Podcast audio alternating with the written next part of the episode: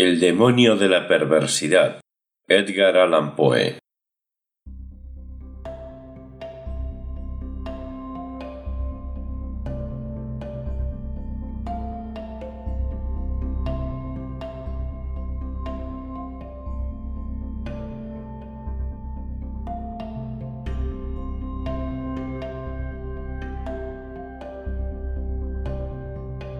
En la consideración de las facultades e impulsos de los prima mobilia del alma humana de frenólogos, han olvidado una tendencia que, aunque evidentemente existe como un sentimiento radical, primitivo, irreductible, los moralistas que los precedieron también habían pasado por alto.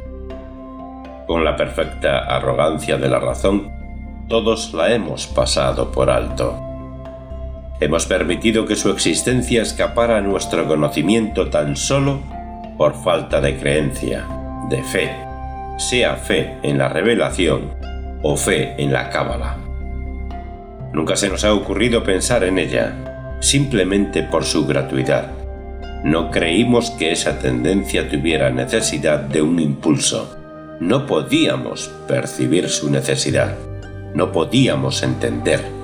Es decir, aunque la noción de este premium mobile se hubiese introducido por sí misma, no podíamos entender de qué modo era capaz de actuar para mover las cosas humanas, ya temporales, ya eternas. No es posible negar que la frenología, y en gran medida toda la metafísica, han sido elaboradas a priori.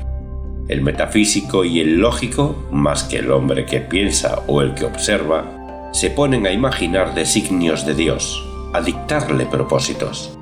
Habiendo sondeado de esta manera, a gusto, las intenciones de Jehová, construyen sobre estas intenciones sus innumerables sistemas mentales. En materia de frenología, por ejemplo, hemos determinado, primero, por lo demás era bastante natural hacerlo, que entre los designios de la divinidad se contaba el de que el hombre comiera, Asignamos, pues, a este un órgano de la alimentividad para alimentarse, y este órgano es el acicate con el cual la deidad fuerza al hombre, quieras que no, a comer. En segundo lugar, habiendo decidido que la voluntad de Dios quiere que el hombre propague la especie, descubrimos inmediatamente un órgano de la amatividad, y lo mismo hicimos con la combatividad, la idealidad, la casualidad, la constructividad, en una palabra, con todos los órganos que representaran una tendencia, un sentimiento moral o una facultad del puro intelecto. Y en este ordenamiento de los principios de la acción humana, los Spurtheimistas, con razón o sin ella, en parte o en su totalidad, no han hecho sino seguir en principio los pasos de sus predecesores deduciendo y estableciendo cada cosa a partir del destino preconcebido del hombre y tomando como fundamento los propósitos de su creador.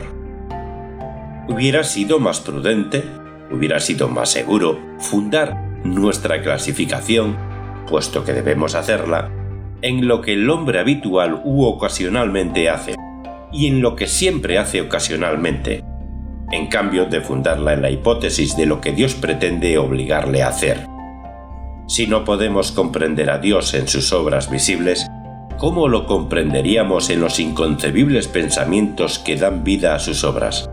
Si no podemos entenderlo en sus criaturas objetivas, ¿cómo hemos de comprenderlo en sus tendencias esenciales y en las fases de la creación? La inducción a posteriori hubiera llevado a la frenología a admitir como principio innato y primitivo de la acción humana, algo paradójico que podemos llamar perversidad a falta de un término más característico. En el sentido que le doy es, en realidad, un móvil sin motivo, un motivo no motivado. Bajo sus incitaciones actuamos sin objeto comprensible, o, si esto se considera una contradicción en los términos, podemos llegar a modificar la proposición y decir que bajo sus incitaciones actuamos por la razón de que no deberíamos actuar. En teoría, ninguna razón puede ser más irrazonable, pero, de hecho, no hay ninguna más fuerte.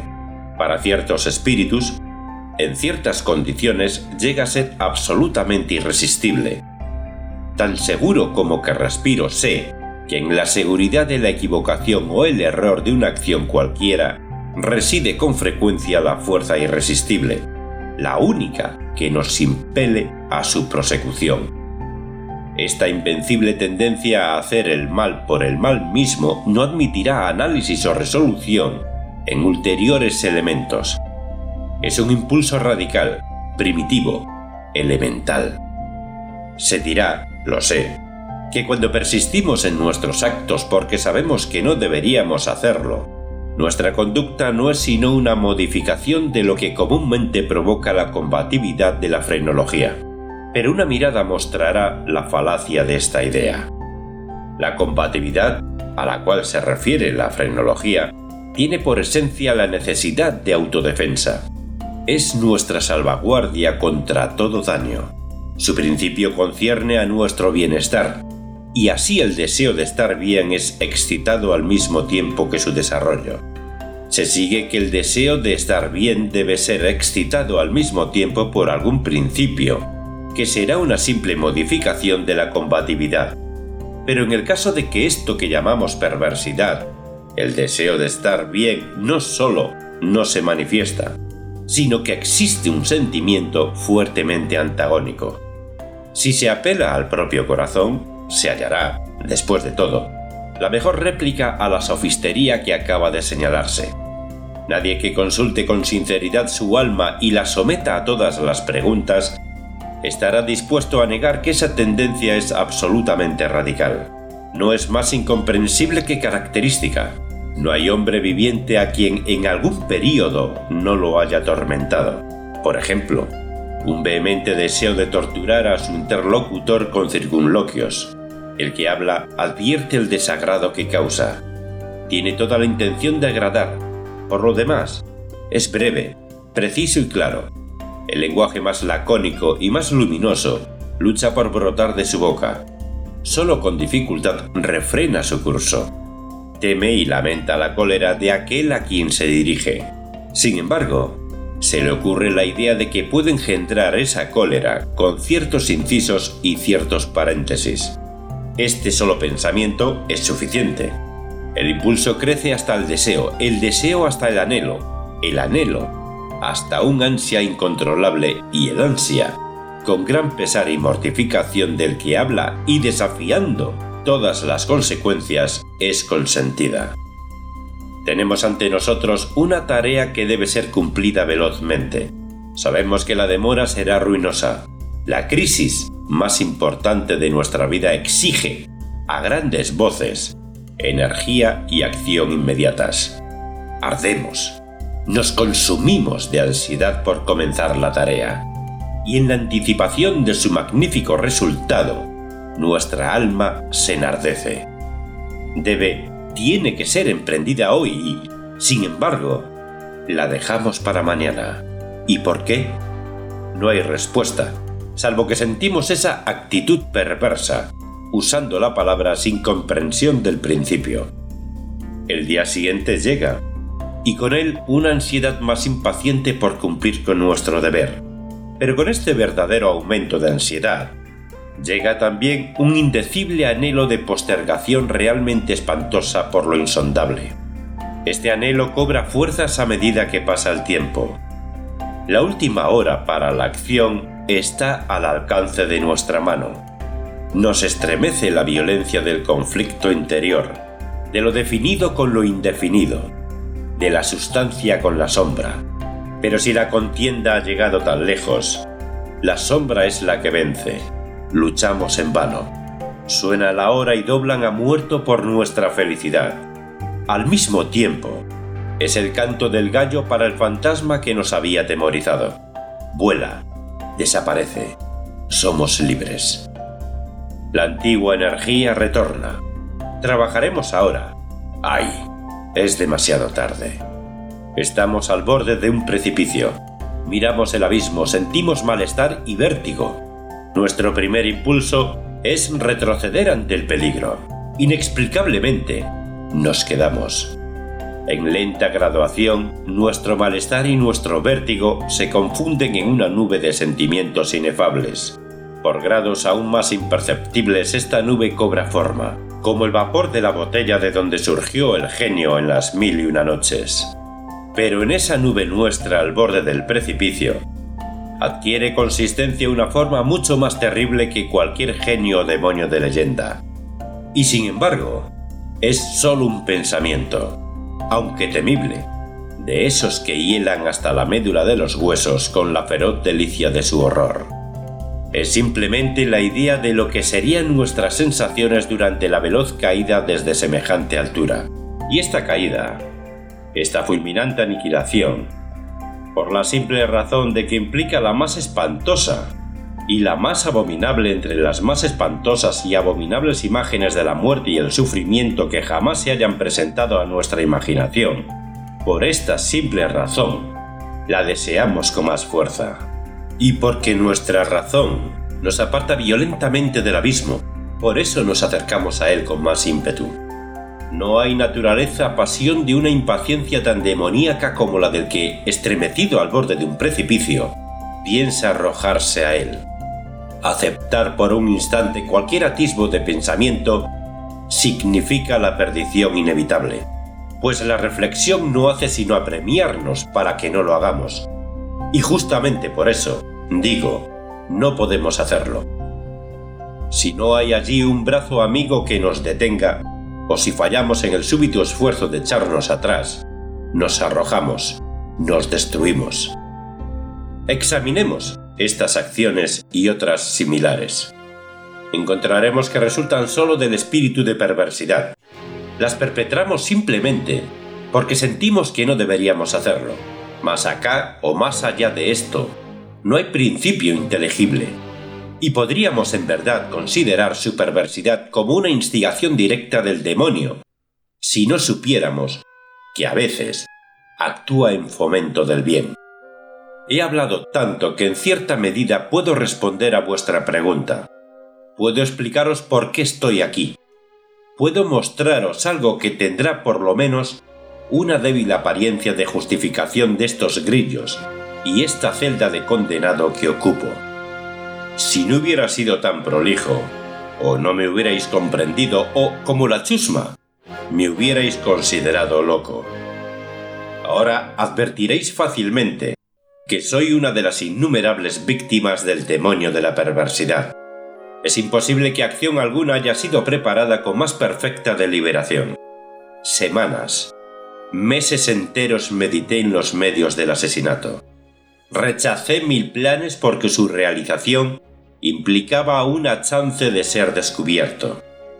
Por fin, leyendo algunas memorias francesas, encontré el relato de una enfermedad casi fatal sobrevenida a Madame Pilau por obra de una vela accidentalmente envenenada.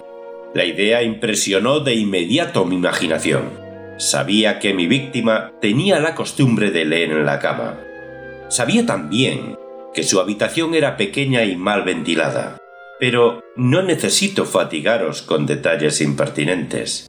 No necesito describir los fáciles artificios mediante los cuales sustituí en el candelero de su dormitorio la vela que allí encontré por otra de mi fabricación.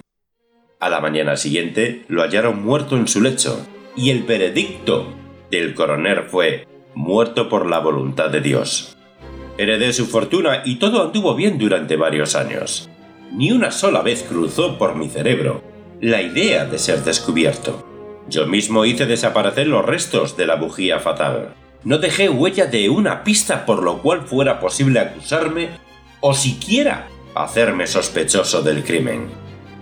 Es inconcebible el magnífico sentimiento de satisfacción que nacía en mi pecho cuando reflexionaba en mi absoluta seguridad. Durante un periodo muy largo me acostumbré a deleitarme en este sentimiento. Me proporcionaba un placer más real que las ventajas simplemente materiales derivadas de mi crimen pero le sucedió, por fin, una época en que el sentimiento agradable llegó, en gradación casi imperceptible, a convertirse en una idea obsesiva, torturante. Torturante por lo obsesiva, Apenas podía librarme de ella por momentos. Es harto común que nos fastidie el oído, o más bien la memoria, el machacón estribillo de una canción vulgar o algunos compases triviales de una ópera. El martirio no sería menor si la canción en sí misma fuera buena o el aria de ópera meritoria. Así es como, al fin, me descubría permanentemente pensando en mi seguridad y repitiendo en voz baja la frase Estoy a salvo. Un día, mientras vagabundeaba por las calles, me sorprendí en el momento de murmurar, casi en voz alta, las palabras acostumbradas. En un acceso de petulancia les di esta nueva forma. Estoy a salvo. Estoy a salvo si no soy lo bastante tonto para confesar abiertamente. No bien pronuncié estas palabras, sentí que un frío de hielo penetraba hasta mi corazón. Tenía ya alguna experiencia de estos accesos de perversidad, cuya naturaleza he explicado no sin cierto esfuerzo, y recordaba que en ningún caso había resistido con éxito sus embates. Y ahora, la casual insinuación de que podía ser lo bastante tonto para confesar el asesinato del cual era culpable, se enfrentaba conmigo como la verdadera sombra de mi asesinato y me llamaba a la muerte. Al principio hice un esfuerzo para sacudir esta pesadilla de mi alma. Caminé vigorosamente, más rápido, cada vez más rápido, para terminar corriendo. Sentía un deseo enloquecedor de gritar con todas mis fuerzas. Cada ola sucesiva de mi pensamiento me abrumaba de terror. Pues, ay, yo sabía bien, demasiado bien, que pensar en mi situación era estar perdido. Aceleré aún más el paso. Salté como un loco por las calles atestadas. Al fin, el populacho se alarmó y me persiguió. Sentí entonces la consumación de mi destino. Si hubiera podido arrancarme la lengua, lo habría hecho, pero una voz ruda resonó en mis oídos. Una mano más ruda me aferró por el hombro. Me volví. Abrí la boca para respirar. Por un momento, experimenté todas las angustias del ahogo.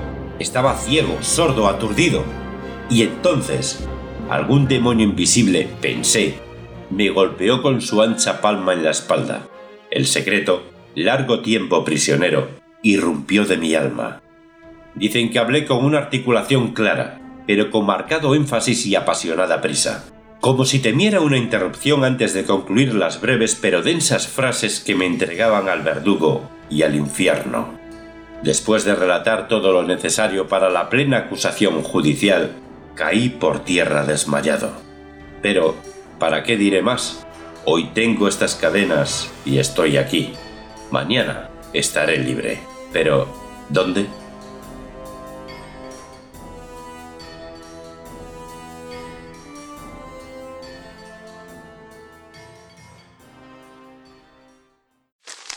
Me, me, me, me, me, but also you. The Pharaoh fast forwards his favorite foreign film, Powder Donut. okay, what's my line? Uh, the only line I see here on the script is get options based on your budget with the name your price tool from Progressive. Oh man, that's a tongue twister, huh? I'm sorry, I'm gonna need a few more minutes. bulbous Walrus, the Bulbous Walrus. The name your price tool, only from Progressive. The owl ran afoul of the comatose coxswain. Progressive Casualty Insurance Company and affiliates. Price and coverage match limited by state law.